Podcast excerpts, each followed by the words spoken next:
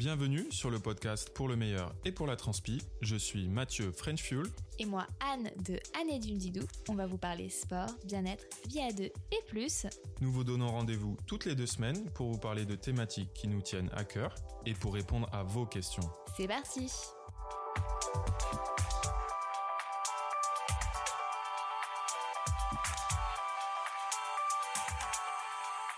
Salut tout le monde Bonjour à tous, on est content de vous retrouver aujourd'hui pour un nouvel épisode Oui, de pour le meilleur et pour la transpi. au sujet des... Réseaux sociaux et le sport. On va vous parler euh, d'un sujet qu'on qu'on maîtrise plutôt pas mal.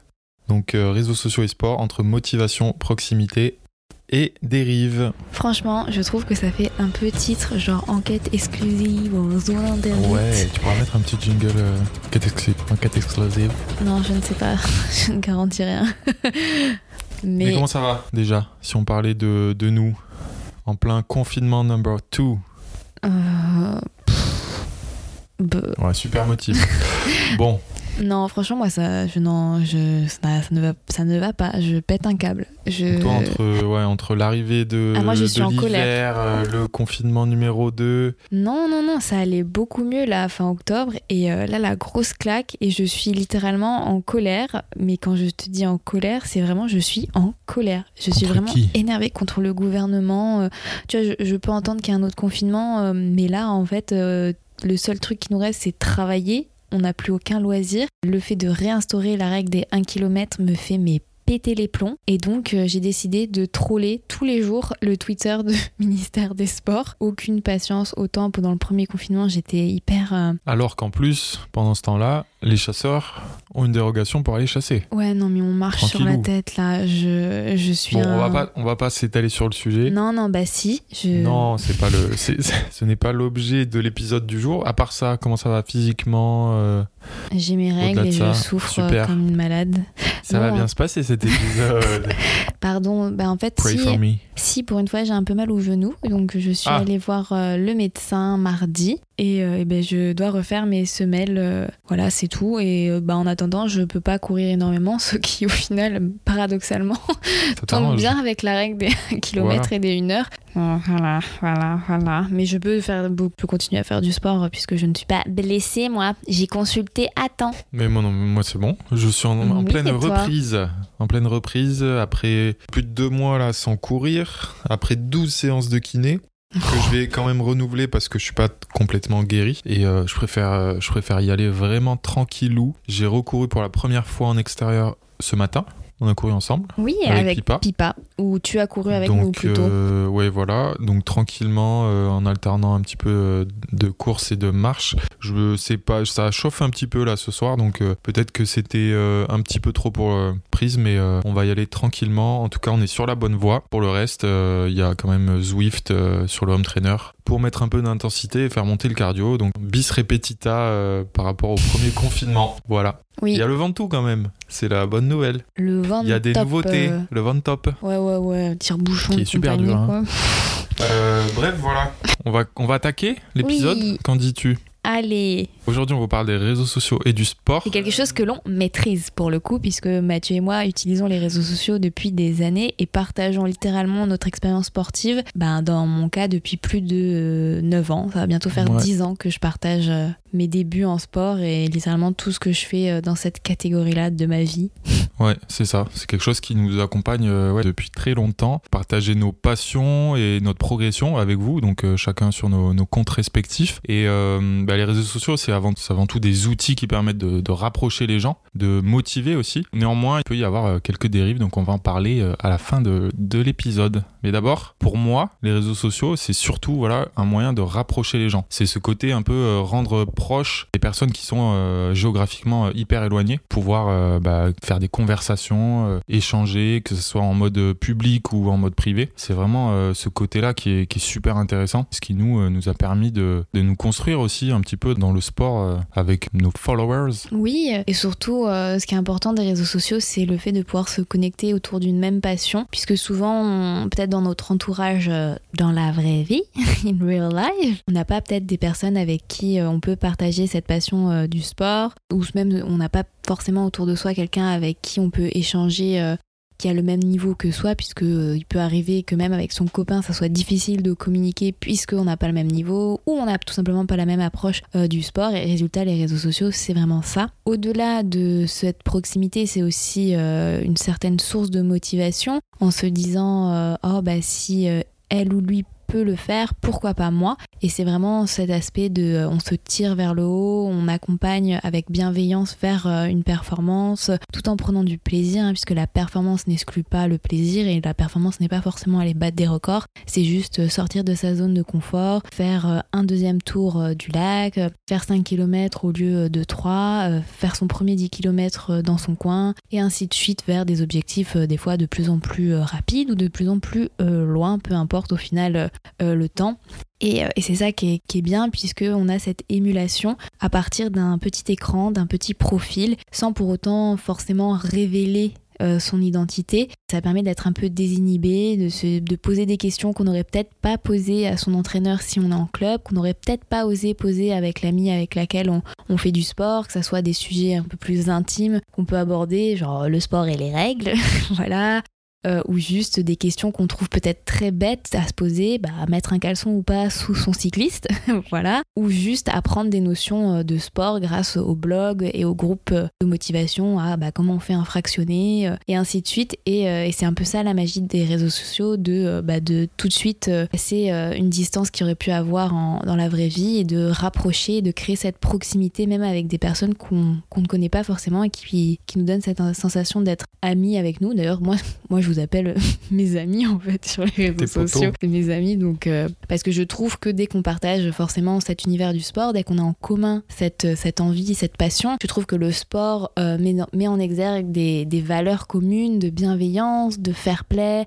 de motivation, de rassemblement. oui, de rassemblement, quelles que soient nos origines, quel que soit ce que veut, on veut en faire du sport, quelle que soit notre approche sportive, on a tous cette passion commune et ça nous rassemble, quelles que soient les différences et on peut avancer à partir de ça. Et, euh, je trouve ça extrêmement, euh, on rentre dans un cercle un peu euh, intime et ça nous change et ça fait quelque chose en commun. D'ailleurs, je suis sûre que quand vous croisez quelqu'un faire de la course à pied, vous pouvez pas vous empêcher de, sourire à cette personne comme si vous membre du club quoi. C'est ça, vous appartenez à un club euh, qui est sans frontières. Y Comme quand on fait du vélo, c'est encore plus fort, je pense. Euh, dès qu'on croise euh, un autre cycliste, hein, je pense que c'est à, peu près valable partout en France et même ailleurs. On, a tendance quand même voilà, à se dire bonjour, soit, soit un petit hochement de tête ou un petit signe. Ça dépend Alors, des régions. C'est pas partout. Ça dépend mais, des régions. Hein, mais globalement, voilà, on fait partie du club des, des, cyclistes. Oui, il y a toujours un du petit dimanche signe. matin. Ouais, ouais, ouais. Mais quel que soit le sport, même en natation, dès que tu croises quelqu'un avec des traces de lunettes à 14h, tu sais qu'il a fait comme toi, il allait nager entre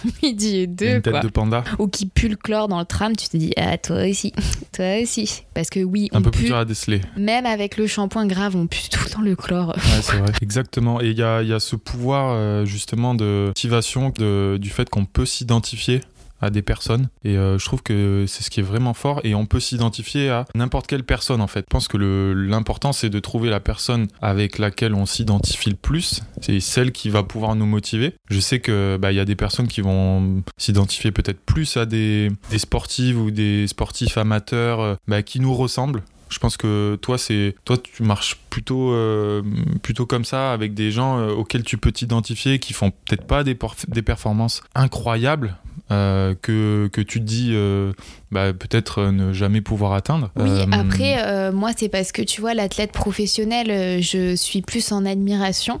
C'est pas quelqu'un qui va m'inspirer à me bouger le poudin, tu vois, parce que hmm. j'ai pas les mêmes capacités, j'ai pas les mêmes objectifs alors que j'aime regarder un athlète peut-être plus âgé ou qui a plus d'expérience que moi et me dire elle puisque je j'ai pas franchement je suis désolée les mecs mais je aucun mec me fait rêver.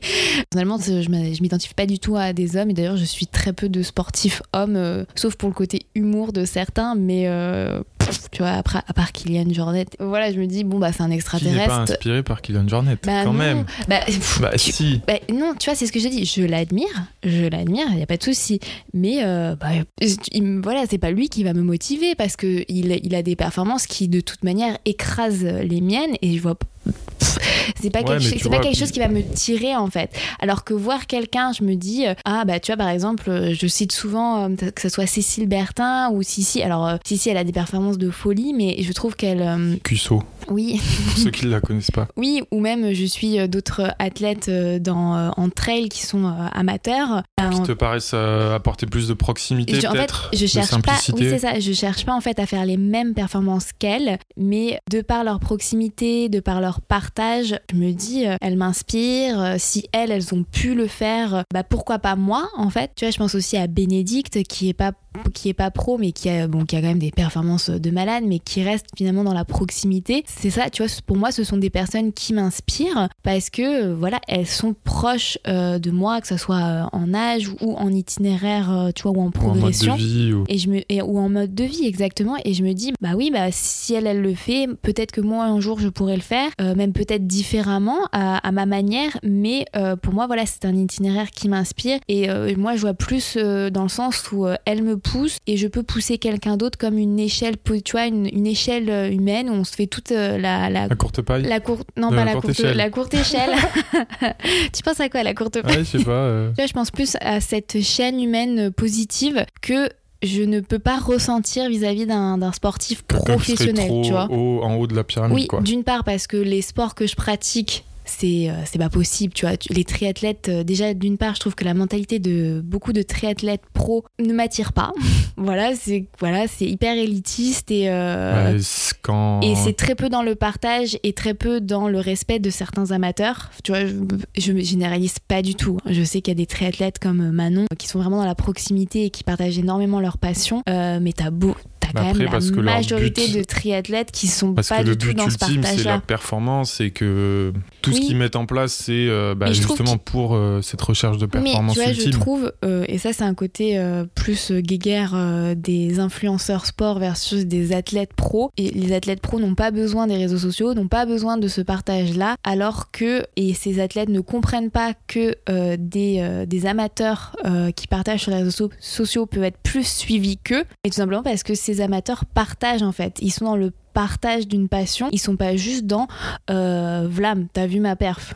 Moi, je trouve ça passionnant en fait tout en fait limite je trouve ça plus passionnant le, storytelling autour de tout ce qui se passe avant une performance je trouve ça le chemin parcouru. extrêmement passionnant d'autant plus euh, bah forcément moi je, défends ma paroisse de femmes parce que je trouve d'autant plus pertinent de voir des femmes euh, dans cette performance parce que c'est d'autant plus difficile pour une femme d'aller chercher ces performances pour euh, énormément euh, d'obstacles euh, dont on va pas rentrer là aujourd'hui, euh, mais je trouve ça passionnant. Et d'ailleurs, l'une des photos qui m'a énormément inspirée dans le trail, et je m'en souviendrai toujours, c'est celle de Alexis Berg, de cette femme sur l'UTMB qui allait son bébé à un ravitaillement. Ah oui, c'était UTMB 2018, je crois. Ouais, je crois que c'était 2018. Et pour moi, cette photo qui a énormément circulé, je me dis, mais ça, pour moi, c'est ça qui résume les réseaux sociaux et le partage d'amateurs de performance sur les réseaux sociaux. Pour moi, c'est ça, c'est la réalité. Euh, c'est ça, c'est les entraînements où t'en chies et c'est les ravitaux où euh, bah, t'attends ton mec euh, en plein milieu de la nuit, tu dois allaiter ton gamin. Enfin, tu vois, c'est pour moi, c'est ça, hmm. c'est ça en fait ce qui m'intéresse dans les réseaux sociaux et qui me motive et qui m'inspire. Ok. Et Super toi intéressant. Voilà.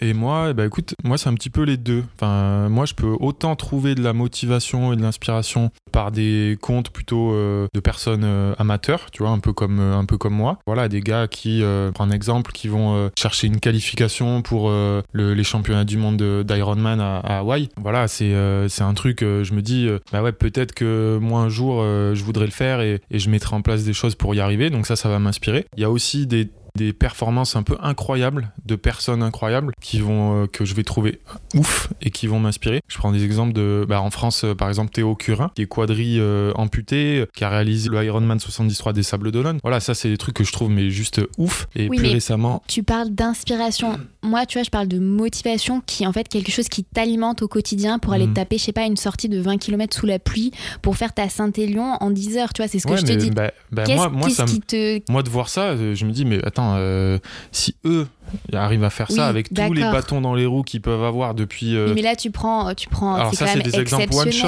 mais euh, non mais, mais parce que c'est ça qui peut qui peut arriver de façon un petit peu euh, irrégulière on va dire. Plus récemment voilà c'est euh, il y avait Chris Nikic un, un américain qui a le premier athlète atteint de trisomie oui. qui a réalisé un qui a complété un Ironman complet. C'est vraiment un truc oufissime tu vois. Dans un autre à côté de ça moi je voilà je, je vais suivre des Vincent Louis, je vais suivre des Yann Frodeno, euh, des Manon Genet, euh, des athlètes euh, voilà vraiment le, le gratin du gratin international. Voir, alors c'est vrai qu'ils partagent peut-être pas de la même façon. Alors il y en a qui partagent franchement, ils partagent pas tout parce que il y a aussi ce côté Moi, je trouve que Pauline Ferrand-Prévot, elle partage énormément.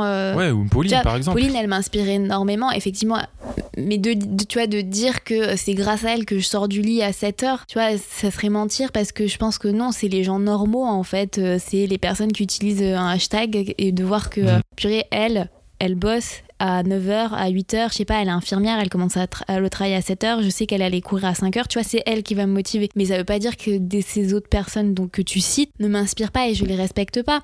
C'est juste euh, qu'est-ce qui me fait euh, qu'est-ce qui fait que quand j'ouvre mon réseau social je me dis ah ouais tu vois Ouais, je comprends, je comprends. Bah, moi, ça va être eux, par exemple, qui vont, qui vont me m'aider à me motiver, peut-être à faire le truc en plus. C'est plus, euh, tu vois, ça. C'est pas forcément ceux qui, effectivement, euh, c'est pas parce que je vais voir Yann Frodeno euh, poster une, séance de natation de 7 km, j'en sais rien, qui, qui va faire que je vais vouloir aller dans l'eau. Par contre, une fois que je serai dans l'eau, peut-être que euh, c'est ça, euh, ça, plus ça, plus ça, qui va faire que euh, je vais essayer de nager un peu plus vite, que je vais faire la même série que je faisais deux mois avant, mais avec moins de temps de récup.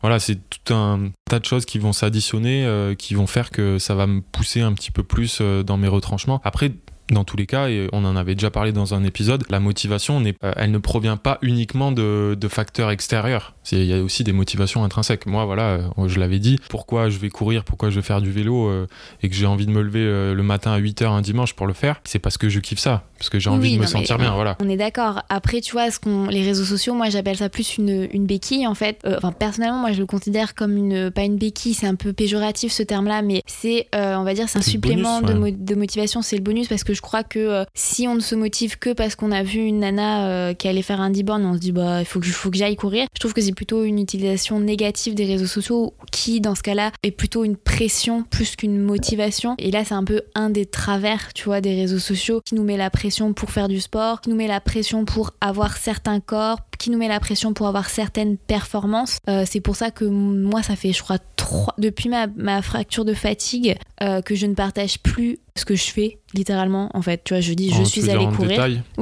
Je suis allée courir, je ne partage plus ni mon allure, ni le nombre de kilomètres, euh, ni quoi que ce soit. Euh, la seule fois où finalement je partage des temps, Bah, après, euh, Non, avec Strava, les gens qui te suivent, Oui. ils voient ce que tu as fait. mais ils peuvent aller voir, mais je n'ai aucune interaction à ce sujet-là et je ne Mm. commande jamais. Si on m'interroge sur un temps ou quoi, je ne commenterai jamais mon temps puisque pour moi, pas- tu vois, je suis contente effectivement quand j'ai une bonne allure et franchement, j'en- euh, vu que je suis team endurance à fond, euh, La plupart du temps, tu t'en fous. la plupart du temps, je m'en fous totalement, tu vois.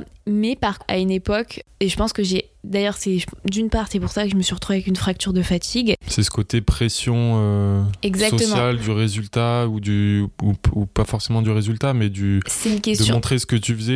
Et... C'est d'une part euh, montrer que, euh, Que je, suis, légitime. je suis légitime pour parler de sport, alors que même, je veux dire, j'étais diplômée. Je suis diplômée pour quand même être entraîneur sportif, donc ma légitimité au-delà de, de mon expérience, c'est aussi un diplôme. Euh, mais je voulais prouver que euh, je pouvais continuer à progresser, donc je pouvais continuer à atteindre, euh, à être de toujours meilleur, toujours plus en fait. C'est un peu le problème du, ouais, du toujours du, du Ouais. syndrome du toujours plus. Oui, oui, exactement, quoi. Et surtout, le problème de la comparaison. Et je crois que ça, c'est quelque chose euh, en réseau, dans les réseaux sociaux auquel on ne peut échapper. D'une part, effectivement, tu parlais de Strava. Euh, Ah Strava, oui, parce qu'on a eu beaucoup de, de questions et de, de témoignages euh, là-dessus. ça serait bien d'expliquer quelle est cette application, puisque je pense pas que tout le monde connaisse. Ok. Eh ben écoute, on l'explique. Strava, donc qui est, euh, bah, qui est considéré comme un réseau social, mais qui à la base est un réseau social, on va dire, euh, bah, 100% sportif. Ça vient du vélo et c'est très utilisé en course à pied. On va dire que c'est principalement euh, les deux utilisations euh, phares bah, de- des utilisateurs de Strava. Donc euh, ça permet de partager ses activités, ses sorties, que ce soit en vélo, en course à pied, puis même aussi en natation et autres sports. Et, euh, et en fait, euh, bah, c'est quand même basé sur la performance. C'est ce qui s'affiche avant tout. C'est le parcours, euh, le nombre de kilomètres, la vitesse ou l'allure. C'est surtout des Et statistiques. c'est voilà, principalement des, vrai, des statistiques. Ils ont petit à petit ouvert et, et je crois que c'est une ambition de leur part de devenir de plus en plus, on va dire, un réseau social plus qu'une application de, de mesure de, de la performance, qui était vraiment le- l'essence même de Strava il y a, il y a, voilà, il y a 5-6 ans. Après, vous pouvez aussi utiliser Strava en natif pour, pour enregistrer une activité euh, vélo. Ça peut euh, servir, ça, euh, peut, ça, me- ça me sert même de temps en temps. Si hein. vous le n'avez pas la où, on- montre. où, voilà, où la montre est complètement déchargée, on a oublié de la charger, euh, au lieu d'attendre euh, 15, 20 ou 30 minutes, hop, on lance Strava et Oui, et Voilà. l'utilité de Strava, c'est que par exemple, vous pouvez utiliser une montre Polar pour courir, un compteur un Garmin. compteur Garmin, et en fait, tout se synchronise au même endroit, et donc vous avez vos statistiques tous au même endroit. Donc quand vous faites euh, plusieurs sports avec plusieurs plateformes différentes, ou que euh, vous avez envie de tout rassembler au même endroit, c'est surtout ça qui est sympa, Ouais, quoi. Idéal. Et poursuivre vos, voilà, vos propres performances euh, au fil des, des semaines, des On n'est mois. pas sponsor Strava, hein. Non, on n'est pas sponsor- on les, on les kiffe bien, par contre. euh, voilà, mais. euh, Euh, non, non. Et surtout, euh, après, au-delà de, de ça, c'est aussi euh, un bon moyen pour, pour euh, trouver des parcours autour de chez soi, puisque ça permet de recenser effectivement des segments. Les gens, en fait, nomment des parties de route. Donc, par exemple, je sais pas, le tour du lac euh, de Perlin-Pimpin, il va s'appeler euh, 1,3 km à fond les ballons. Euh, voilà, c'est en fait, c'est des petits titres rigolos, des surnoms. Et euh, ça vous permet de, de repérer ces parcours autour de, de chez vous. Dans, voilà, globalement, en tous les cas. globalement, c'est un super Il outil. y a un article sur mon blog qui vous explique en détail. euh, euh, globalement, c'est vraiment un super outil, mais c'est vrai que cela dit, il peut être vecteur euh, un petit peu de pression sociale qu'on se mettrait en fait euh, soi-même par rapport au, voilà, aux résultats, aux séances qu'on doit parce poster, tout, hein. parce que voilà, il y a tout qui s'affiche, hein, même les, si les vous allures, utilisez un le cardio, il y a tout. hein, Il y a donc, tout euh, s'affiche. C'est d'ailleurs, ça me fait penser, petit, à, petit aparté, par rapport à ce que tu disais sur le partage des professionnels. C'est d'ailleurs euh, une des raisons pour lesquelles euh, il y a beaucoup de professionnels qui n'utilisent pas Strava ou, Ouais. ou qui partagent très peu de choses. Il y en a certains qui partagent rien et qui vont partager juste euh, bah voilà, après une victoire. Parce qu'il y a tellement de données qui peuvent être affichées qu'ils veulent pas le montrer par rapport à la concurrence. hein. On veut pas. C'est quand même assez, euh, voilà, assez secret hein. quand on va jouer une médaille, j'en sais rien pour les JO. On peut, on veut pas faire savoir à son rival éternel que euh, voilà, on est peut-être un petit peu moins bien ou au contraire euh, qu'on est super fort quoi. Oui, après, le nombre de fois où euh, t'as as des gens qui te, disent qui te disent Ah oui, j'ai fait une sortie tranquillou, le gars il a 4, minutes au kilo, et en fait tu regardes, son, tu regardes son cardio qui était complètement dans le rouge, en fait il était au seuil. Ben. c'est un peu en voilà, c'est ça. ça. ça, ce qui illustre un peu la pression sociale. euh. ça illustre un peu la pression sociale du euh, oh vas-y je fais un run Où il y a tranquillou le alors que pas du tout mec il y a un super exemple qui est très drôle. Et moi-même, je, je l'ai eu fait, et même ça m'arrive encore, mais même si je m'en fous maintenant, c'est le côté quand euh, bah, c'est souvent un mec qui court avec, euh, avec sa compagne et euh, qui va mettre oui vrai ça run super cool, souple, easy, avec ma avec chérie hein. ma chérie. voilà. il Et- le et fait en mettant... arrête tu le fais tout le temps ça t'a pas arrêté hein Non, parce que moi, maintenant, moi, franchement, je cours. Moi, et, on m'a posé la question plusieurs fois. Il y a des runs que je fais, euh, je cours à 6,15 ou 6,30 au kilo parce que c'est des runs de récupération. Et euh, je trouve que c'est hyper important. Et il y en a beaucoup trop des athlètes amateurs qui manquent justement euh, d'endurance fondamentale. fondamentale et qui, qui pensent que c'est pas nécessaire. Et, et peut-être que à cause de Strava euh, ils veulent ils veulent euh, ils se disent que bah non euh, oui. moi je peux pas. C'est impossible pour moi dans ma tête de poster un run à plus de 5 au kilo quoi. Et il y en a beaucoup hein. Moi j'en suis plein. Alors que c'est complètement con. Je pense qu'il faudrait quand même rappeler à ces gens-là que l'endurance fondamentale, comme son nom l'indique, au-delà de ça, c'est un fondement en fait de Oui. votre entraînement. Et ça devrait être, vous devriez être le normalement c'est travail. 70% au moins Non, c'est beaucoup ou 80 plus. C'est entre- 80% on est entre 80 et 90% de votre travail doit être en endurance en fait. Ok, un peu d'endurance active, mais le restant en pourcentage, ça sera du travail effectivement cardio, mais du travail extrêmement effectif et extrêmement hyper précis intense ouais. et hyper intense en fait. Parce que vous n'avez pas besoin pour avoir de la progression vous n'avez pas besoin et au contraire Et vous, ça vous fatiguez fatigue. plus qu'autre Mm. chose d'être tout le temps en fait dans cette dans, dans en fait au seuil ou, euh, ou proche du ou seuil proche du seuil. Euh, c'est-à-dire pas à la rupture mais vous êtes quand même dans un dans un run qui est hyper actif. Vous n'êtes pas en, en allure de course mais vous êtes quand même hyper actif. Donc c'est clairement une allure qui n'est utile à rien du tout. Ouais parce que si musculairement temps, ça, ça, fait, ça peut faire un peu des dégâts. Et... Sans faire de progrès. Voilà. Parce que le cœur n'est pas en fait dans le bon. Compliqué de résumer la ça. bonne zone cardiaque. Et pas dans la bonne zone pour aller, vous, pour aller progresser, surtout si vous avez atteint, atteint pardon, un certain niveau. Donc c'est pour ça que des fois, il vaut mieux revenir en arrière et en fait aller beaucoup plus doucement. Et moi personnellement, c'est ce que j'ai compris à la sortie de ma, ma, fracture de fatigue, puisque je pense que clairement, euh, d'ailleurs, je suis vraiment attristée parce que cette année, je n'ai jamais eu autant d'emails sur des personnes qui souffraient de fracture de fatigue. Il faut savoir que la fracture de fatigue, comme son nom l'indique, c'est de la fatigue, mais c'est pas que c'est pas que de la fatigue physique, c'est aussi de la fatigue nerveuse. Et en fait, nerveusement, à toujours s'imposer, se mettre la pression sur de la performance, vous récupérez jamais. Et moi, j'ai personnellement lâché totalement la bride. Si je vois que je suis à 6,40 sur mon run du matin à jeun, mais je m'en fous, mais royalement. En fait, ça fait 3-4 ans que les critiques sur mes performances mais me passent mais je crois à 1000 au-dessus de la tête d'ailleurs ça avait euh, si je me souviens bien ça avait quand même surpris euh, beaucoup de monde quand tu avais quand avais fait le marathon de Tokyo euh, ah, ben alors c'est vrai que tu avais fait finalement très très peu d'intensité j'avais fait tu peux le dire. Pendant l'hiver Je n'ai fait aucune intensité sur cette. Non, je n'ai fait aucune intensité sur cette prépa marathon. La seule fois où je faisais des intensités, c'était sur home trainer, c'était sur euh, de la natation, quand on faisait des séances. J'ai fait que des intensités là-dessus. Je n'ai fait aucune intensité à pied. Par contre, j'ai fait beaucoup de long. Je n'ai fait que du long. Beaucoup de volume, volume. J'ai fait volume, volume, volume, que ce soit à pied ou euh, à vélo et je me suis tapé plusieurs sorties de 35 bornes parce que pour moi, mon objectif sur le marathon de Tokyo où j'ai fait, je me souviens même plus combien j'ai fait, j'ai fait 3,45 je crois. Moi c'était, oui c'est ça, 3,45. Ouais, c'est ça je crois. Oui, oui, si, si, c'est ça. Oui. non, même mieux que ça. Euh, peut-être, je m'en souviens 3,42. Parce que t'avais battu mon, oui, battu mon temps. J'ai battu ton temps de Paris. Qui était 3,43, donc t'avais dû faire 3,42 ou un truc comme ça. Je sais même plus, tu vois. Voilà, c'est pour mais dire. pour euh, vous dire à quel point j'en ai rien à foutre en fait de mes records parce que. C'est pas toi, c'est oui, c'est pas ton moteur. Mais mais ça, et mais oui, mais le problème c'est que c'est important de se détacher de cette performance parce que euh, je me souviens quand j'avais battu mon record sur, euh, à Séville sur le semi-marathon, sur l'une des seules courses euh, de 2020, il y avait énormément de personnes qui étaient venues en commentaire me dire qu'elles euh, avaient par exemple couru leur premier 10 km, leur premier semi-marathon, et quand elles donnaient leur temps, donc je sais pas, pour un premier 10 km, c'était par exemple 1h1, ce qui est excellent, je veux dire, pour un premier 10 km, surtout quand on débute. Je crois que notre premier, on était autour de ça. Hein. Ouais, c'est ça.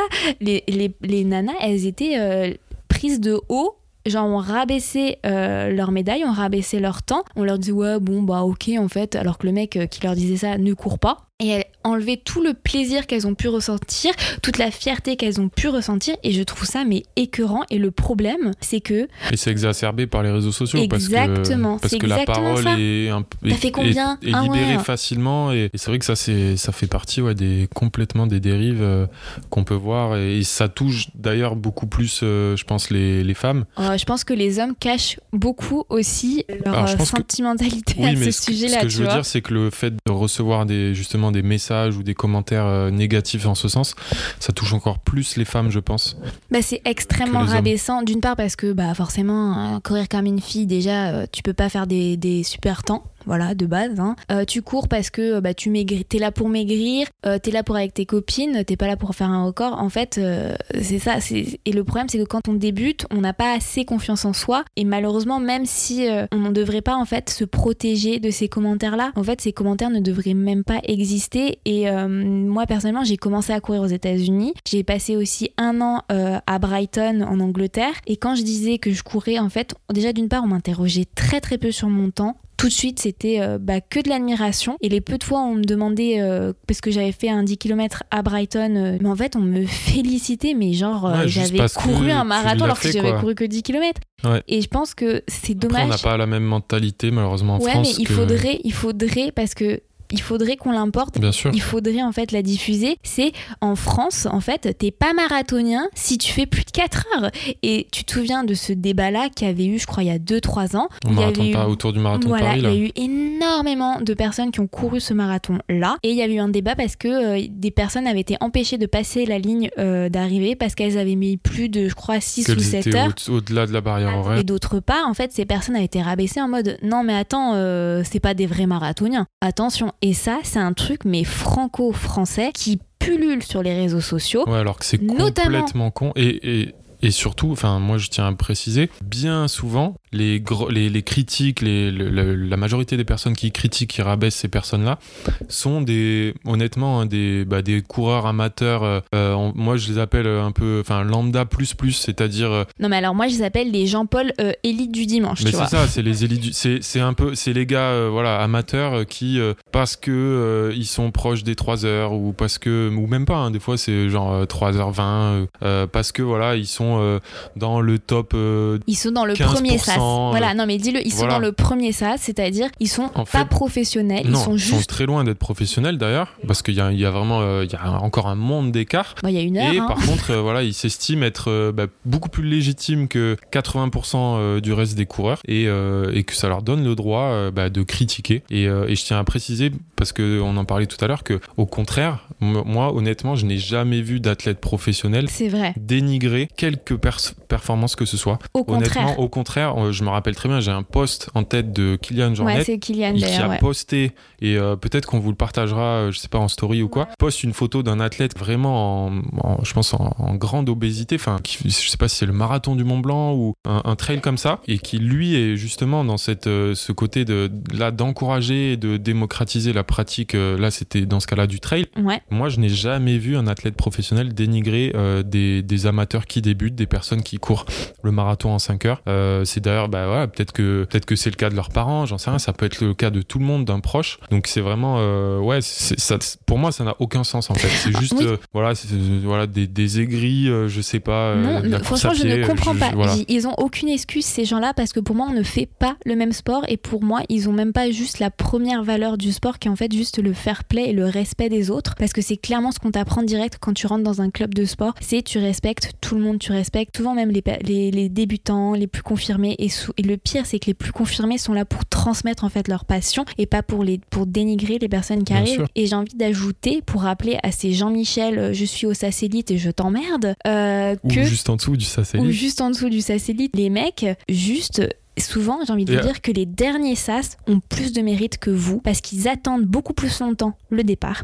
Ils piétinent, ils se tapent les pires conditions. Je suis désolée, Souvent, mais le marathon de Paris, mais c'est une honte. Les derniers SAS partent souvent deux heures après les premiers SAS, donc c'est-à-dire vers 10 heures. On sait très bien qu'à Paris, au, le jour du marathon, il fait super chaud ce jour-là. Ils passent en dernier sur les ravitaux. C'est dégueulasse. Il y a, plus de hein, gobelets. Il derniers y a plus d'eau pour eux. Des fois, on rouvre la circulation alors que la course n'est pas finie. Non, mais c'est pas, c'est, je déconne même pas en fait. Euh, ils arrivent souvent, il fait nuit sur les Ironman, il y a plus personne pour vrai, encourager. non, mais si. sur les Ironman c'est vrai qu'il y a c'est encore pire Mais c'est oui. encore plus exacerbé hein, le, sur le les mérite trails, euh, t'arrives au beau milieu de la nuit alors que tu te tapes cent- des centaines de bornes, t'es tout seul à l'arrivée et et eux, ils ont moins de mérite que toi, alors qu'ils t'ont- ils ont fait exactement la même performance. Je suis désolée, ils ont fait les mêmes kilomètres, le même dénivelé, et eux, ils auraient moins de mérite que Jean-Michel Élite. Moi, mais souvent, oh, je- j'estime même que c'est, enfin, que une épreuve est encore plus dure, mais oui, plus dure, plus difficile physiquement. plus c'est long, plus durée. c'est dur. En fait, mais par oui. sa durée, c'est plus ça, plus que le, le kilométrage. Après, on dit pas que ce- celui qui le fait en deux heures, c'est moins dur pour lui. On dit juste que les conditions pour Jean-Michel qui est devant sont beaucoup plus faciles et beaucoup plus simples pour lui que quelqu'un qui se tape deux heures d'attente après, à piétiner et qui a plus. Enfin, et tout simplement, c'est plus C'est le difficile. même respect à avoir et, pour et ces tout gens. simplement, c'est plus difficile quand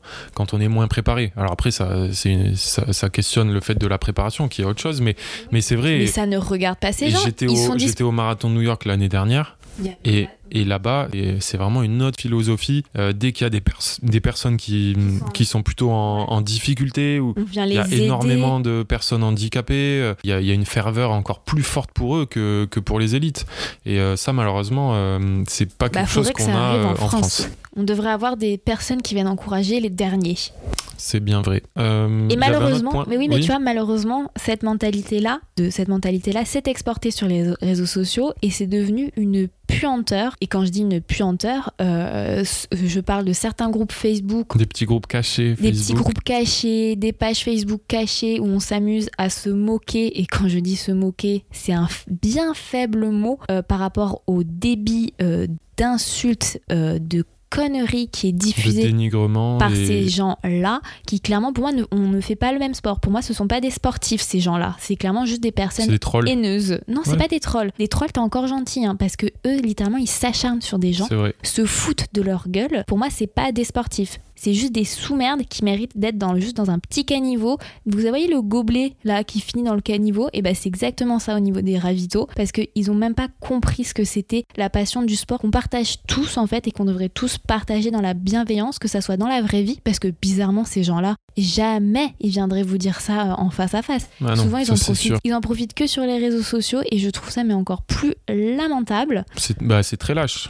On, Bah voilà, oui, on peut le dire. forcément, ils sont, ils sont là, et puis, ah, juste, euh, bah, il allait faire son 10 km en allez, 40, euh, 40 minutes, il est content, et il se croit, euh, je sais pas, il est sorti de la cuisse de Jupiter pour venir te dire à toi que t'as fait une heure au 10 km et que ben, pff, t'as fait de la randonnée, quoi, mec. Non, je suis désolée, c'est quoi ce délire? Et ça, c'est les réseaux sociaux, et malheureusement, je trouve ça horrible de dire aux gens, bah, faut, faut se protéger, il faut les bloquer, et surtout, j'ai envie de vous dire, ne rentrez pas dans leur jeu. Juste bloquez-les parce qu'ils n'ont pas à gâcher votre plaisir de pratiquer ce sport. Isolez-vous de ces gens-là, sortez de ces groupes Facebook, bloquez ces pages parce Oui, on que dit souvent euh, voilà euh, ignorer et, même euh, s'éloigner des personnes euh, toxiques. Là, voilà, c'est le cas. et Il y a des Exactement. moyens euh, en, en bloquant et, et, euh, pourquoi pas le faire? Ça, c'est clair. Après, il y avait un autre point. euh, je sais pas si.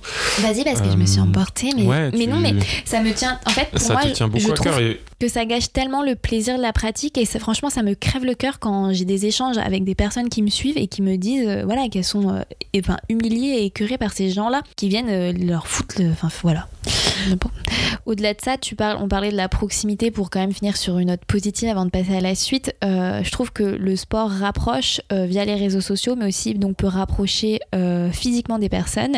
Et ça, j'en étais à plusieurs reprises, à plusieurs reprises, j'en ai été témoin, que ce soit via des groupes Facebook, donc là où la bienveillance règne, ou même via Instagram. Donc sans prêcher ma paroisse, mais je pense qu'il y a eu plusieurs choses comme ça, de groupes qui ont été créés grâce à des réseaux sociaux et des personnes ont pu se rencontrer dans la vraie vie. Euh, elles étaient isolées dans leur pratique et au final, on se retrouve à être dans un groupe et à, à- constater que, je sais pas, euh, euh, Mélanie euh, bah, court aussi à Rouen et euh, Sophie aussi court à Rouen et qu'elles vont se retrouver, elles vont devenir amies et euh, des amis, des amitiés se créent grâce finalement à ces rencontres euh, là, grâce à un hashtag sur Instagram, grâce à un challenge et ça je trouve ça euh, magique et c'est à la base euh, pour ça que les réseaux sociaux euh, existent, c'est pour euh, on va dire euh, enjamber certaines euh, distances, effectivement des distances géographiques. Là c'était juste un isolement sur une passion et on se retrouve à rencontrer des gens qui ont la même passion et on passe ce cap du réseau sociaux, donc de l'écran à la vraie vie, qui est passionnant. Bien sûr, euh, on vous prévient toujours, bah, faites attention quand même. euh, les- oui, aux voilà, rencontres, on sait aux jamais. rencontres, on sait jamais. hein. ça se trouve, Mélanie, c'était un homme. non, mais je rigole. Oui. Mais voilà, il ne faut quand fais même. pas peur aux gens. Non, mais il faut quand même euh, voilà, trier, euh, faites, faire- faites attention. C'est pour ça d'ailleurs que les réseaux sociaux, quand je vous dis faites attention à ce que vous partagez, c'est par exemple si vous prenez toujours le même parcours, euh, toujours à la même heure, voilà, faites attention à ce que vous montrez sur les réseaux sociaux. Ça peut être toujours utilisé à mauvais escient. Euh, moi personnellement, je ne vais jamais courir à la même heure globalement euh, chaque semaine. Bien sûr, je fais souvent le même parcours, surtout en ce moment. hein.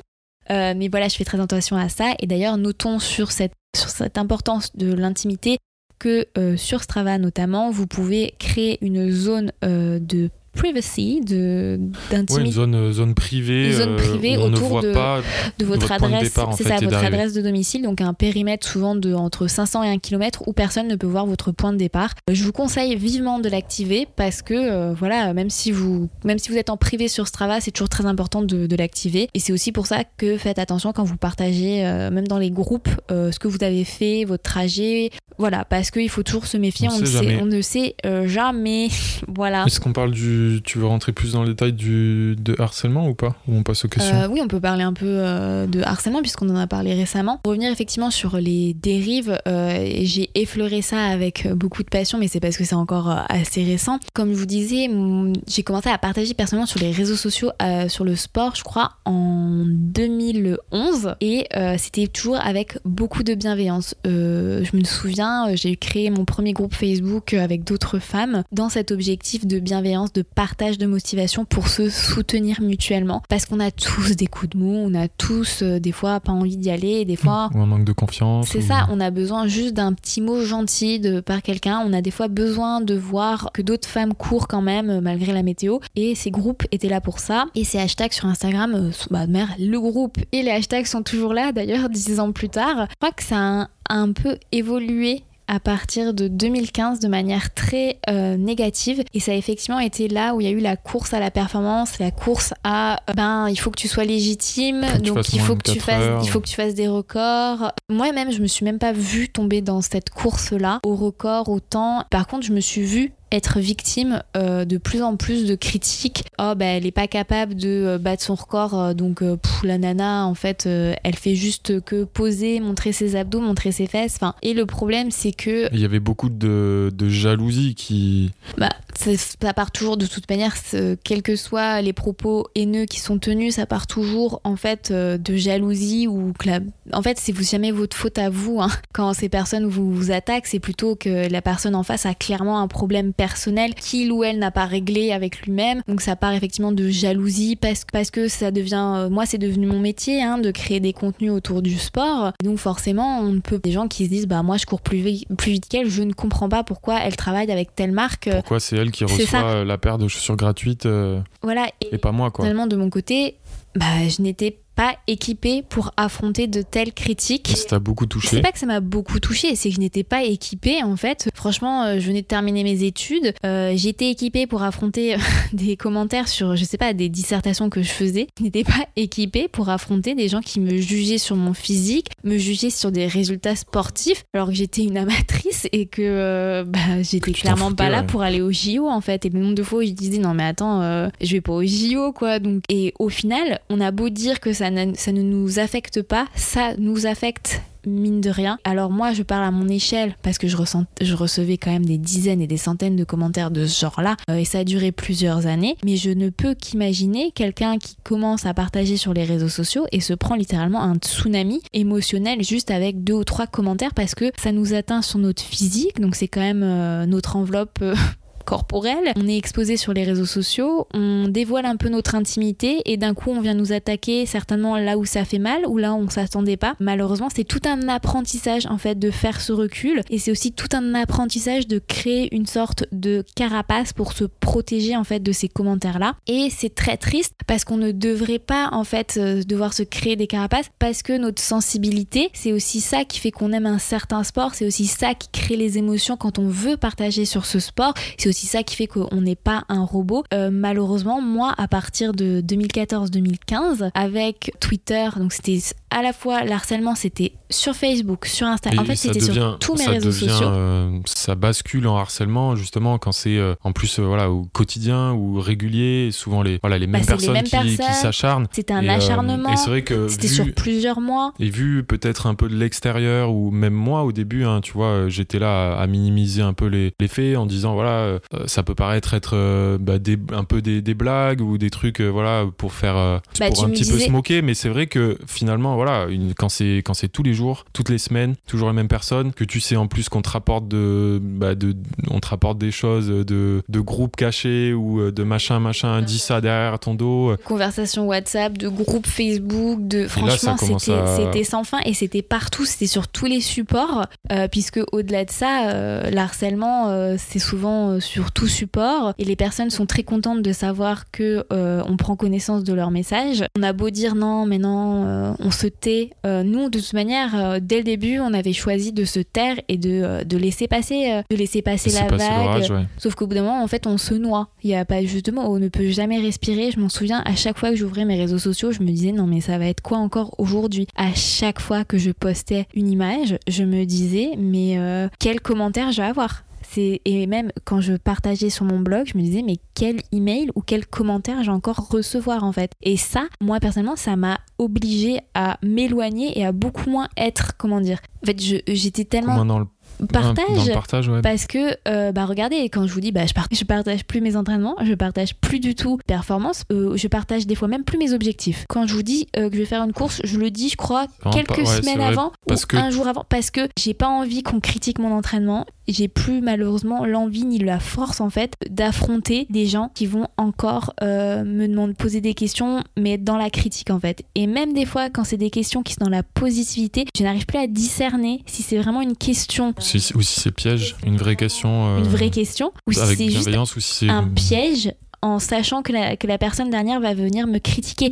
Et malheureusement, quand j'ai commencé le trail, il y a 3-4 ans, je me disais, ah, au moins cette communauté, euh, bah eux, ils sont plus sympas. Mais non, en fait, les amis, aucune communauté n'est plus sympa. Il y a toujours des relous. Je me suis pris des claques et je m'en prends encore, euh, malheureusement. Et c'est ce que j'ai envie de dire, ça ne s'arrête Et jamais. ça, c'est de toute façon, c'est valable. euh, C'est c'est une des voilà des dérives des réseaux sociaux et je pense que c'est valable dans tous les milieux, tous les tous les sports et même Oui, au-delà du et sport. même, mais même dans tous les millions professionnels. et c'est important d'en parler. euh, Il y a toujours des personnes voilà qui vont venir faire chier juste pour faire chier, qui vont chercher la, la petite bébête, qui je sais pas sont aigris et Non, qui, ça pas- leur plaît. Si, ça leur plaît en Faut fait. pas dire de- qu'elles sont aigries. Je Bah, pense que ces personnes souffrent, souffrent psychologiquement de quelque chose, tu ça. vois. Et euh, voilà, il y a ce besoin de, je sais pas, de recracher sur les autres et ou de faire souffrir les autres, je sais pas. En tout cas, voilà, en- ne faites pas ça. C'est le message. Je, Euh, je ne pense pas que vous fassiez pour ça. partager. euh, Mais je pense que si vous, un jour vous êtes dans le hate follow, et j'appelle ça vraiment du hate follow, c'est-à-dire vous regardez une image et tout ce que vous avez envie de dire de cette image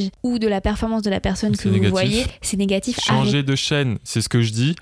Voilà, si, si vous n'aimez pas une émission de télé, vous n'allez pas rester devant cette émission et insulter les personnes qui font partie de cette émission. Vous allez Non, changer de chaîne, c'est tout. Pauvre Jean-Pierre Pernaud, est-ce que Bah vous ouais. lui gueulez dessus lui quand il dit des Voilà. conneries Bah non, vous changez de chaîne. Mm. Mais malheureusement, je pense que c'est, c'est une culture maintenant du. euh, C'est très français en plus, je pense. Heureusement, maintenant, c'est puni euh, par la loi. voilà, ça a été reconnu le harcèlement en ligne, le harcèlement moral. Donc, si vous en êtes victime, ou que ce soit euh, sur Internet ou quoi, déjà d'une part, faites des captures d'écran, parce que bloquer. Euh, c'est un peu la solution euh, de facilité. Nous, c'est ce qu'on a fait. On a bloqué, bloqué, bloqué. Au final, ces personnes ont continué. Recréer des comptes. euh, Elles ont recréé des comptes, elles ont continué. Bon, on va pas re-rentrer là-dessus. J'avais écrit un, un article très récemment à ce sujet-là et d'ailleurs des personnes incriminées, au lieu de, euh, on va dire, de reconnaître les méfaits, ont tout simplement décidé de supprimer leur compte. Heureusement, j'ai envie de vous dire, légalement, on a encore accès à leurs archives pendant plusieurs euh, années et mois, donc c'est pas ça qui fera que euh, on ne pourra pas retrouver ce qu'ils ont posté. Mais elles agissaient encore il y a, il y a très peu euh, de semaines et elles ont encore fait d'autres victimes. Et c'est pour vous dire que euh, si vous en êtes victime, il faut parler pour pouvoir tout de suite arrêter cette personne qui en fait le silence va plutôt attiser en fait la haine. Et c'est ce que Mathieu et moi avons compris, mais on a mis 5 ans en fait à ça, ouvrir ouais. notre bouche. Ouais. Et sachez que vous n'êtes pas seul. Parce que bien souvent, en fait, euh, et c'est ce que C'est ce que je m'en suis rendu ce compte que ton bien témoignage après. a mis en lumière, c'est que tu as reçu des dizaines et des dizaines de messages de personnes qui avaient subi euh, bah, plus ou moins la même chose de ces personnes-là ou d'autres personnes de leur entourage. Donc euh, en général, en plus, ces personnes euh, bah, le font euh, avec En toute en impunité. toute impunité et sur plusieurs entre guillemets victimes. Et surtout, elles se sentent drôles. ce n'est pas drôle du tout. voilà, on va peut-être refermer cette, euh, Oui, cette petite parenthèse. Mais, mais finissons quand même juste sur une note Une bonne note, positive. Bien Euh, sûr. je trouve que quand même, euh, hormis pff, Facebook, qui est quand même un panier, un- ça reste un gros panier de crabes à quelques exceptions près, je trouve qu'Instagram c'est beaucoup apaisé. Ah, c'est quand même, euh, oui, et moi je le vois aussi euh, d'un autre côté aussi professionnel. Il y a quand même beaucoup moins de haters globalement sur Instagram. Les personnes suivent des personnes qui les motivent, qui les inspirent et avec qui euh, bah, ils adhèrent en général. Donc il y a beaucoup moins de haters que, que sur Facebook, c'est clair. Oui, les échanges restent bienveillants dans la positivité. Et je pense que dès qu'on est un peu euh, voilà on est agacé par quelqu'un qu'on suit sur Instagram il vaut mieux voilà fermer Instagram ou arrêter de suivre cette personne. Et, euh, voilà. Et tu sais pourquoi on respire enfin? Parce que j'ouvre ma gueule en fait. Parce que maintenant je prends les personnes et je leur dis tout de suite que ça suffit. Et c'est ce qu'il faut faire prenez le taureau par les cornes ne vous laissez pas faire Bim ne vous laissez pas faire. Il faut parler, voilà. Bra. non, parce que Euh, maintenant je fais aussi du kickboxing, je tiens à le préciser. Je rigole, c'est mes règles qui parlent. Voilà. Euh, on va passer maintenant aux questions. Mathieu, il n'en peut plus de moi. Oui, passons aux questions. Moi je vais aller questions. prendre le dessert après. Jingle question. Ouais, Non, alors. Plusieurs questions euh, reçues sur Instagram. On a une question Instagram. de Camille. Bonjour Camille. Camille qui nous demande vous empêchez-vous de publier vos séances ratées sur Strava? Donc voilà, ça Ah. illustre vraiment Hmm. euh, ce dont on parlait euh, tout à l'heure. Alors pour nous, euh, bon pour toi, je, voilà, je, je sais que c'est non. Alors attends, y a, par contre, il y a quelques, y a avant, Exprime-toi. il y a quelques temps, tu vois, par exemple, je, je trouvais que je- j'essayais de me justifier des fois. Genre je disais, oh bah fatigué, la flemme. Alors qu'en Ouais, fait, j'étais pas Il y fatiguée. il y a ce, phénomène existe vraiment. J'étais pas fatiguée, j'avais pas la flemme, c'est Bah, le même, c'est le même que euh, euh, à la cool euh, avec euh, avec ma chérie, tu vois. C'est un peu le même. C'est pour justifier la lenteur d'une sortie euh, Tu t'excuses limite. qu'on peut faire plus vite, mais on peut toujours courir plus vite. De toute façon, c'est c'est- ce n'est pas la question. Après, je trouve ça intéressant statistiquement. Des fois, moi, je me mets que j'ai mes règles sur certaines sorties. C'est juste pour savoir Pour euh, savoir. comment ça, comment voilà quoi. Ouais. Oh, sinon, non. Euh, moi, franchement, euh, non. euh, De toute manière, moi, je ne fais pas de séance. et, et moi, pour le coup, je suis plutôt euh, au courant de le, enfin, la transparence, même si bon, euh, moi, ce que je poste, il y en a plein qui en ont rien à carrer, c'est pas la question. Mais euh, moi, j'ai déjà explosé justement sur des grosses séances quand je préparais le marathon de Berlin. Voilà, moi, je le dis Mmh, ouais. justement pour x ou y raison, c'est pas passé. Des fois, on a les yeux plus gros que le ventre. Oui, après, c'est pertinent, vraiment, ouais. oh, enfin, moi, je n'ai aujourd'hui, j'ai vraiment aucun mal à, à- à poster. Tout est, tout est en public sur mon Strava. Aussi, que ouais. je cours à 6,30 au kilo comme à moins de, de 4 au kilo sur une séance, rien à, enfin vraiment rien à, rien à faire. Et moi, j'aime trop mes stats. Je ne pourrais pas ne pas poster. Ouais, voilà, parce que nous, ce qui nous intéresse à la fin de l'année, c'est c'est de savoir combien, combien on a fait de kilomètres. c'est ça, combien on a fait de tour de la Pour planète ça, c'est un super outil. Voilà. On a une question de Jenny comment ne pas être découragé en voyant les photos et les records vus sur les réseaux? Donc, ça, c'est c'est peut-être justement ce côté-là. euh, Recul, ouais. ce côté euh, je vois les autres qui ont des super performances alors que moi euh, je débute ou, en tout cas je, je vais à mon ça ce voilà ce, double tranchant de pour certaines personnes de ne pas motiver Mais il faut rappeler en fait que je prends souvent l'i- l'image euh, du sport comme euh, une sorte de pyramide. Clairement, la personne qui est en train de battre un record n'est pas au même niveau que vous.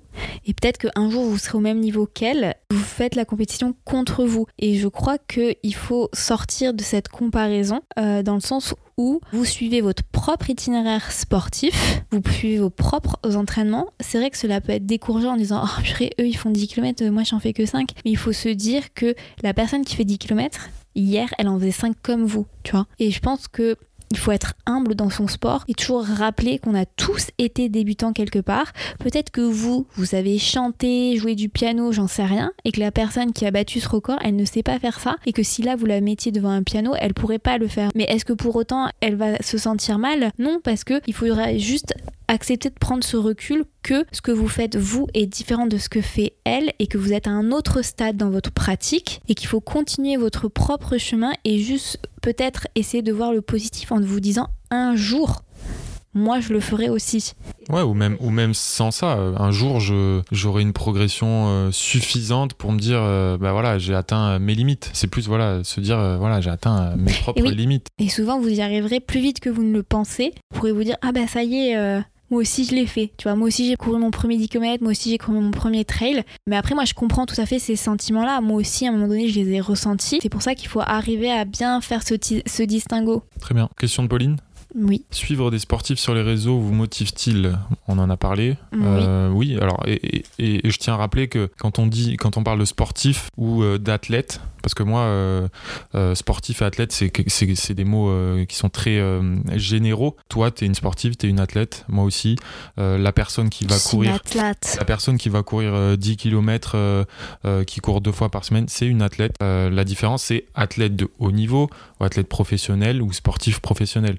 Et, souvent, les gens confondent en fait. Donc, euh, c'était juste euh, la petite aparté, et on, y a déjà répondu. Moi, oui, euh, les sportifs, euh, certains sportifs de haut niveau me motivent, mais aussi des amateurs. On va enchaîner avec Maddy, ça, va dans le même sens. Elle nous demande quel compte vous motive et quel compte avez-vous arrêté de suivre? Ah Bah moi j'ai arrêté de suivre beaucoup de fit girls. Je ne suis pas du tout toutes les Sissi, euh, Mua. Pas Sucy Cusso, Non, pas Sissi Cusso, pardon.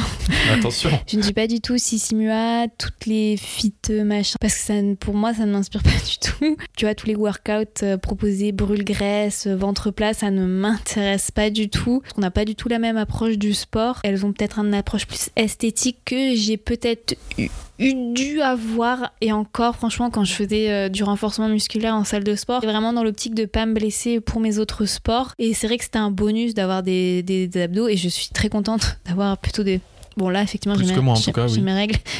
J'ai toujours eu plus d'abdos que toi Mathieu. Ça, tu l'auras toujours, je crois. J'ai totalement arrêté ça parce que euh, pff, C'est juste pas la même c'est approche, pas la même de- approche du du sport, euh, C'est pas prône. voilà exactement. Mais ça se respecte. Euh, moi, je comprends qu'il y ait des, y Oui, y ait milliers oui, de personnes qui C'est soient pas parce que j'ai arrêté de motivées. suivre que je respecte pas. hein. Honnêtement, voilà, si les personnes peuvent sortir et se mettre au sport, que ce soit aller Exactement. courir ou faire Mm. des abdos ou faire du hit ou peu importe, Tant que vous bougez, euh, c'est une bonne chose. Voilà, c'est juste, c'est ce que je dis, c'est juste pas mon approche du sport. Pour moi, il faut, j'ai besoin d'être dehors. C'est euh, voilà, c'est pour ça que j'ai totalement lâché ce. Ok. Et toi? Euh, moi, non, je, enfin, je crois pas euh, avoir arrêté euh, de suivre certains comptes. Je Tu sais pas. continues à suivre du CrossFit par exemple? Alors, bah, j'en suis moins. J'ai eu une période où j'ai fait beaucoup plus de crossfit. Ça me manque Après- un peu. Maintenant, euh, voilà, je, je suis. Quoi? De quoi là? Tu veux me faire passer un message? Pas du tout.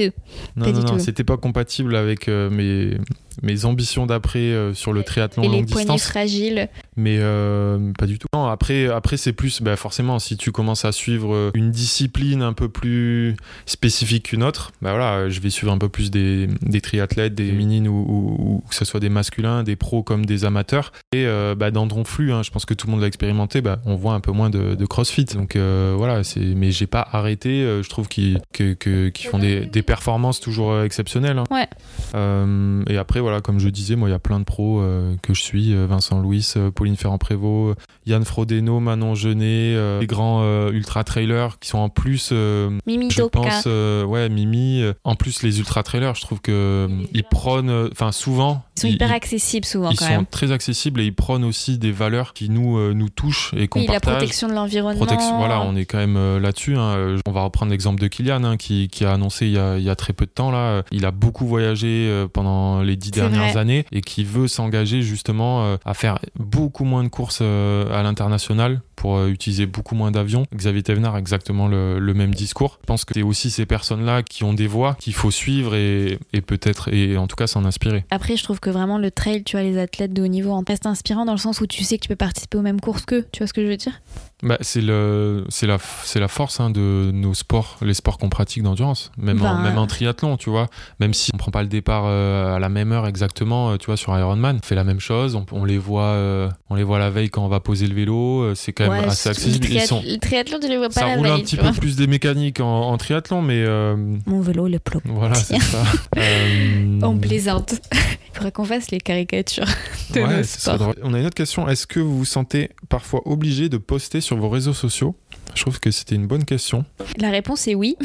Oui, je me sens obligée de poster parce que c'est. parce que ça fait partie ça de ton reste, activité. ça reste, ça fait une partie de mon activité. Après, je suis quelqu'un qui a tout le temps beaucoup de trucs à raconter, donc globalement, euh, c'est pas quelque chose qui me gêne. Et parce que c'est quelque chose qui fait, comme on le disait en introduction, qui fait quand même partie de, de toi, de ta, ta construction. On a, on a toujours partagé des choses euh, autour de nos passions. Et ouais, les, les balbutiements d'Instagram. Donc euh, c'est finalement assez naturel. Je pense que la question euh, vient aussi, euh, tu vois, tu parlais des athlètes professionnels bah, qui ont du mal euh, encore, même aujourd'hui, à, à passer le cap, à se dire, euh, bah oui, euh, poster sur Instagram, ça fait partie de mon métier d'athlète professionnel. Parce que, il faut le dire, ça, ça, ça fait partie intégrante aujourd'hui si tu veux avoir des sponsors, etc. Et eux, euh, bah, ceux qui ont du mal, ouais, je pense qu'ils peuvent se sentir obligés, voilà. Ah oui, c'est pas ce naturel, dans ce sens-là, c'est pas naturel pour eux. Voilà, qu'est-ce que je vais raconter Je sais pas quoi dire, ça va intéresser des gens. Donc, moi, moi en ce sens-là, je me sens jamais obligé de poster. Oui, après, tu vois, moi personnellement, quand je poste sur euh, Instagram, je, me- dis, en fait, Instagram, c'est comme un cosmos.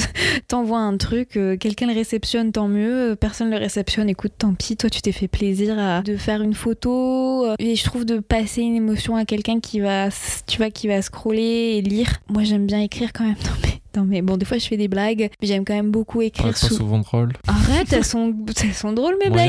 Ok, dépend pour qui. Ok, moi, moi j'aime juste partager, donc euh, c'est pareil quand j'écris sur mon blog, je m'en fiche si c'est trop long ou pas assez long. Euh, Quand je poste mes vidéos euh, de 30 minutes sur YouTube, f- en fait je me dis, S'il y a 10 personnes, euh, 500 personnes, 1000 personnes, 10 000 personnes, euh, l'objectif c'est que euh, ça puisse toucher quelqu'un. C'est pareil quand je fais mes lives euh, ou quand je fais mes meet-up sur Zwift, qu'on soit 20 euh, ou 200. En fait, pour moi, c'est juste tant que ça peut toucher et aider quelqu'un. Moi, ça me rend juste heureuse parce que si j'ai créé mes réseaux sociaux et si je poste sur mes réseaux sociaux, c'est vraiment pour ce partage et cette transmission. Et je crois que ce qui se perd beaucoup sur les réseaux sociaux, où on est plus dans le paraître, moi j'ai créé mes comptes et tout ça, c'était vraiment pour transmettre quelque chose qui m'épanouit et me rend heureuse. Et si j'arrive à transmettre, c'est-à-dire euh, donner, partager cette passion avec quelqu'un et que cette personne, ça peut l'aider dans son quotidien, moi ma mission, elle, hop, elle est bonne, tu vois. Donc euh, Mais avant tout, et je rajouterais avant tout, ça vient de. On a envie de partager ça. De, de- Oui. ce, ce message ou cette photo, c'est quelque chose que tu as envie de faire avant tout, euh, que ce soit pour Puis les autres. Tu vois, c'est vrai que comme tu dis, hein, moi aussi, moi c'est pareil. Je suis content si euh, euh, quand je poste un truc, euh, ça peut permettre de- à une personne d'avoir un déclic. je sais pas, motiver quelqu'un, ça serait une course, j'en sais rien, que sais-je. Mais avant tout, c'est moi qui ai envie de, de faire cette démarche là. C'est moi qui ai envie de partager. Et, je trouve que moi, si j'ai un conseil à donner à bah, toutes les personnes qui nous suivent, c'est ne postez pas pour les autres. Avant tout, c'est post- poster pour vous-même. Et si, euh, j'en sais rien, vous n'avez pas envie, euh, vous n'êtes pas dans le mood ou peu importe, mais ne postez rien. Moi, moi des fois, voilà, j'ai rien à raconter. euh, voilà, il s'est rien passé d'exceptionnel. et, et- et voilà, peu importe, c'est pas grave, n'est-ce pas? C'est pas grave. Je crois qu'on n'a question plus de questions. Ah bon? Ouais, bah après, en, en fait, on en a eu beaucoup autour de, De cette Strava. question de Strava. Et Donc j'en moi, ai un peu rassemblé. Moi, ça m'a beaucoup surprise, tu vois, cette approche de Strava très euh, Bah, presque Pression. anxiogène, ouais. anxiogène. Et euh, tu vois, je, je l'entends, je la comprends. Et c'est vrai que je trouve que Strava est an- anxiogène. Il me semble qu'on en avait parlé de une qui disait si c'était pas stressant les objectifs sur Strava et les stats sur Strava. Et c'est vrai que quand tu m'as dit ça, j'ai dit ouais, si, oui. Parce qu'effectivement, sur Strava, tu vois tes stats de la semaine d'avant. Et là, par exemple, pendant le confinement, ça fait trois semaines que j'ai pas nagé. Et donc que je vois que mon graphique flat. natation est à zéro. Moi, j'adore nager en fait et je m'en fiche en fait de combien je, je nage par semaine. Mais c'est vrai que par exemple, si je fais pas mes 10 000 de natation par semaine et que je vois pas, je vois que sur ce travail, j'ai pas rempli mon goal. T'es down. Non, ça me, ça me, si ça m'affecte un peu. Et à plusieurs reprises, je me suis dit, par exemple là en ce moment, je cours à peu près 50 km par semaine, 55. 50 Oui. 50, 55. C'est mon bilan annuel. C'est vrai que cette année, ça, ça va être Presque. bilan annuel. C'est vrai que je me souviens l'année dernière quand je préparais euh, la CCC et que je voyais que j'avais des semaines où j'étais à 100, 120 km par semaine et que d'un coup j'ai chuté à 30 et que je voyais ce travail qui me disait euh, bah, des entraînements. Enfin, Ouais, mais ça après, c'est- automatique, donc euh, il faut Ouais, avoir le- bah, la capacité de prendre le recul.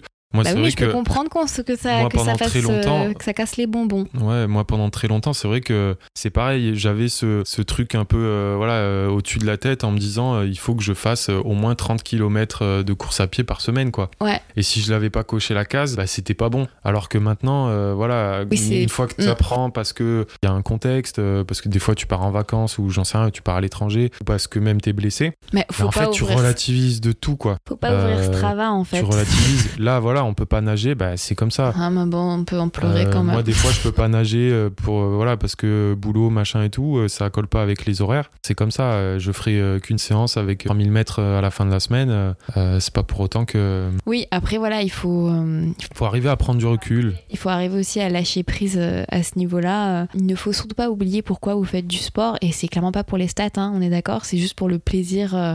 Bon après ça dépend de pourquoi vous, vous faites du sport. J'ose quand même imaginer que c'est pas que pour euh, remplir les goals de Strava. C'est pour la vidéo à la fin de l'année. hein. la vidéo Strava, Year Elle in était- Sport. Elle était pourrie la vidéo de Non. 2019, elle était beaucoup mieux celle de 2018. Je suis sûr ils vont préparer un bon truc cette année. Bref, voilà les amis, on va passer au coup de cœur puisque de toute manière je pense qu'on aurait pu vous faire un, un joli podcast de dessert. Mais Mathieu va nous parler de son coup de cœur. Voilà. Coup de cœur, coup de cœur. Vas-y, il a pas préparé son truc. Corazón en espagnol. Si coup de cœur, en fait je- j'en ai un, euh, j'en ai un très récent, mais je sais pas si je le garde pas pour un, Oh bah non, vas-y, euh, Non. là on y est. Hein. Bah oui, mais parce qu'il il matchait plus avec le, un autre thème. Tant pis, euh, mon coup de cœur, c'est euh, c'est l'émission Intérieur Sport Camping Thérapie. Ok, oui, bah vas-y. Euh, bah quoi? Oui, elle était trop bien. Elle était géniale. On l'a vue euh, hier. Je l'ai vue même deux fois puisque je l'avais vue sans toi, euh, Ah genre, bon euh, genre deux heures avant, ouais, sur le home trainer. Euh, c'est pour ça que je t'en ai parlé. Ah. Euh, donc émission euh, sur le groupe d'entraînement des, des nageurs en eau libre, donc nageurs longue distance de l'entraîneur Philippe Lucas. Regarde cette putain de caméra, le champion du monde de mes couilles là. Départ de 15. Alors, avec euh, bah, parmi ces parmi ces nageurs euh, Marc-Antoine Olivier, Océane euh, Cassignol et d'autres euh, grands champions.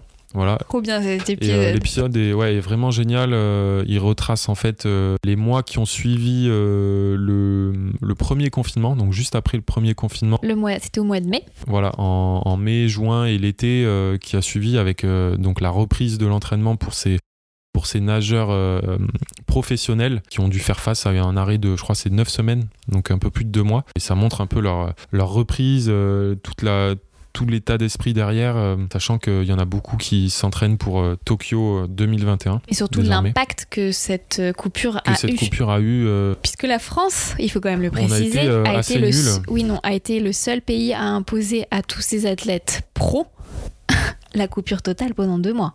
Voilà. ouais, Ou en tout cas, Super aussi pour un longtemps. pays qui va accueillir les JO. ouais, c'est pas, euh, ouais, c'est, c'est pas les bonnes ondes euh, qu'on avait envie de. Je trouve que cet intérieur sport montre à quel point la France, enfin j'ai honte de mon pays quand je vois qu'on a fait entraîner des gens qui vont au JO dans un camping, les amis. Je veux dire, il était magnifique ce Cela camping. dit, euh, piscine de ouf. Il est, elle est magnifique euh, cette moi, piscine. euh, l'été prochain, je vais aller au camping là-bas. hein. Non mais Je te le dis. hein. non Mathieu, non mais euh, franchement ok les installations de, son camp, de ce camping c'est magnifique mais ces athlètes méritent quand même mieux de se retrouver là.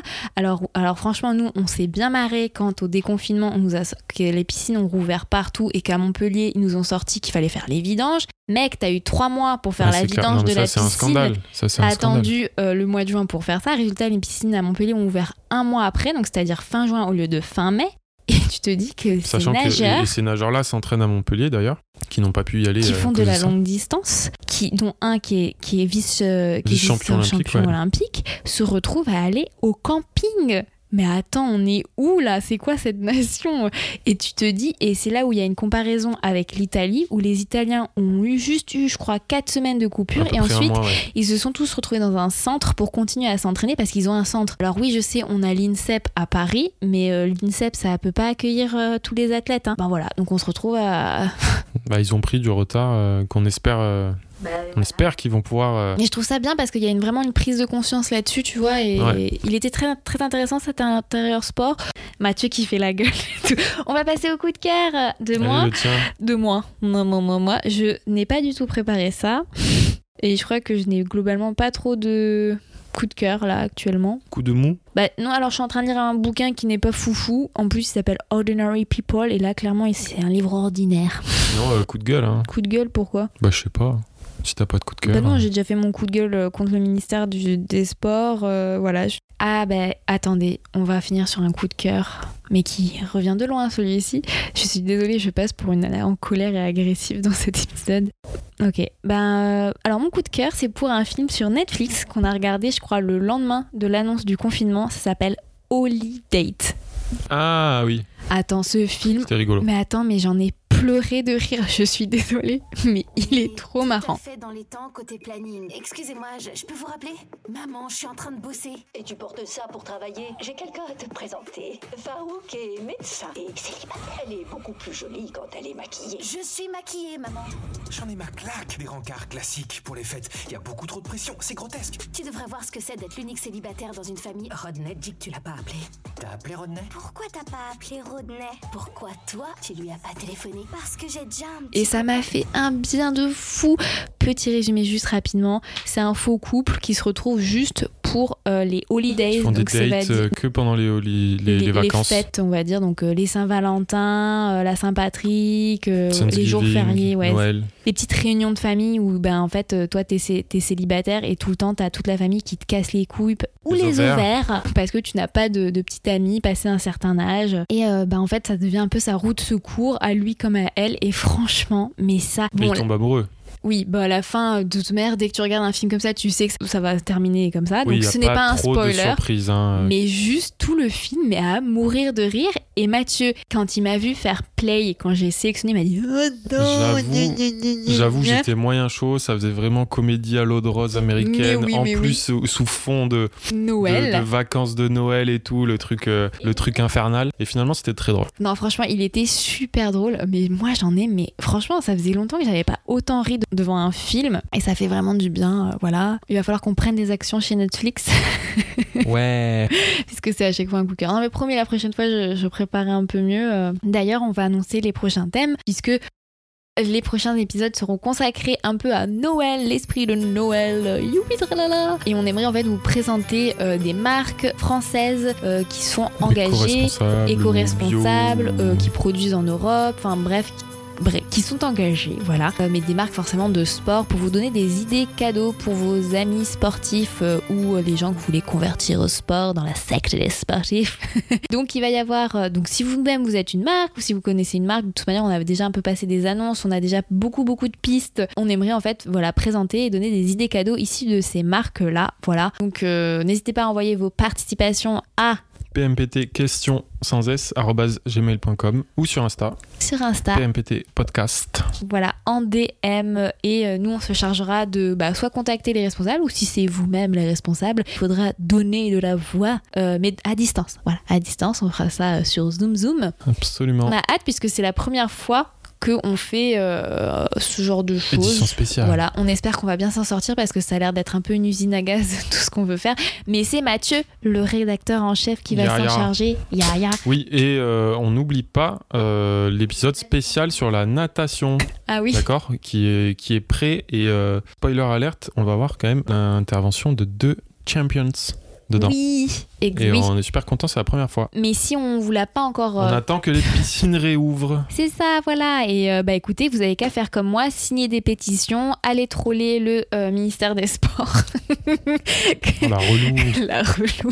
Mais oui. Ou continuer à envoyer des bateaux pour sortir les surfeurs de l'eau. La meuf est trop, elle en peut plus. Allez, on vous laisse, on vous fait euh, bah, des bisous De loin. À bientôt. Bye bye. Merci à tous de nous avoir écoutés. Si cet épisode t'a plu, n'hésite pas à nous le dire en partageant une story Instagram en nous taguant podcast ou encore en nous laissant 5 étoiles sur votre appli de podcast Apple. Vos commentaires et vos appréciations nous encouragent beaucoup. N'oubliez pas également de vous abonner via l'application que vous utilisez actuellement pour nous écouter. Vous pourrez ainsi recevoir gratuitement les prochains épisodes. On vous remercie encore de nous avoir écoutés jusqu'au bout. À très bientôt. Salut